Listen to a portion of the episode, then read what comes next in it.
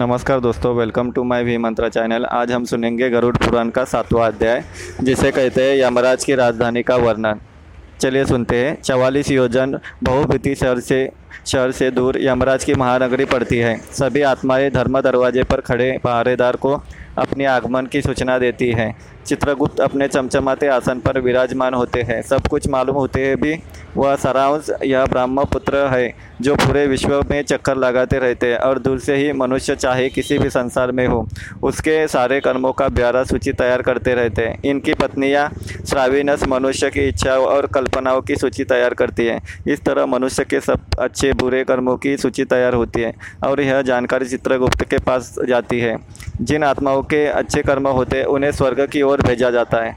चित्रगुप्त द्वारा सूचित की हुई पाप आत्माओं को यमराज का भयानक रूप, बहुत बड़े भेषे पर विराजमान, बत्तीस हाथों में, जो कि तीन तीन योजन लंबे हैं।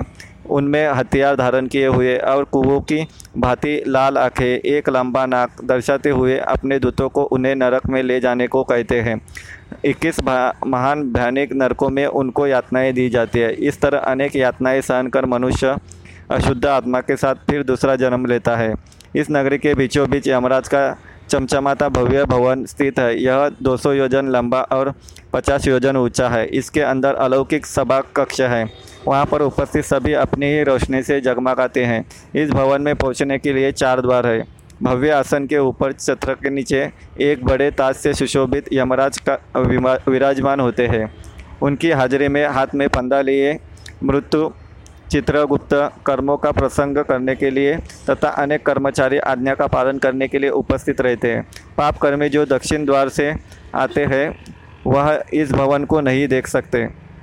पूर्वी द्वार, साधु महात्मा देवी देवताओं को पूजने वाले जो यात्रियों को छाया की व्यवस्था प्रदान करवाते हैं, क्रोध और लालच से वंचित माता पिता की सेवा करने वाले गौ, तिल, धरती का टुकड़ा आदि का दान, धार्मिक ग्रंथों का मनन अथवा सुनना, शुद्धि वृत्ति वालों की आत्माएँ इस भवन में प्रवेश कर पाती है। उत्तर द्वार, पीले संदल के वृक्षों को से महकता हुआ यह रास्ता वेदों को ज्ञाता मेहमानों का आदर सत्कार, देवी दुर्गा को पूजने वाले शुभ कार्य करते हुए गति प्राप्त करना बनारस में मृत्यु, योग विद्या ग्रहण करते हुए गति पाना, दुर्घटनावश पवित्र जल में डूब जाना, दान पुण्य करने वाले इस रास्ते सभा भवन में प्रवेश करते हैं।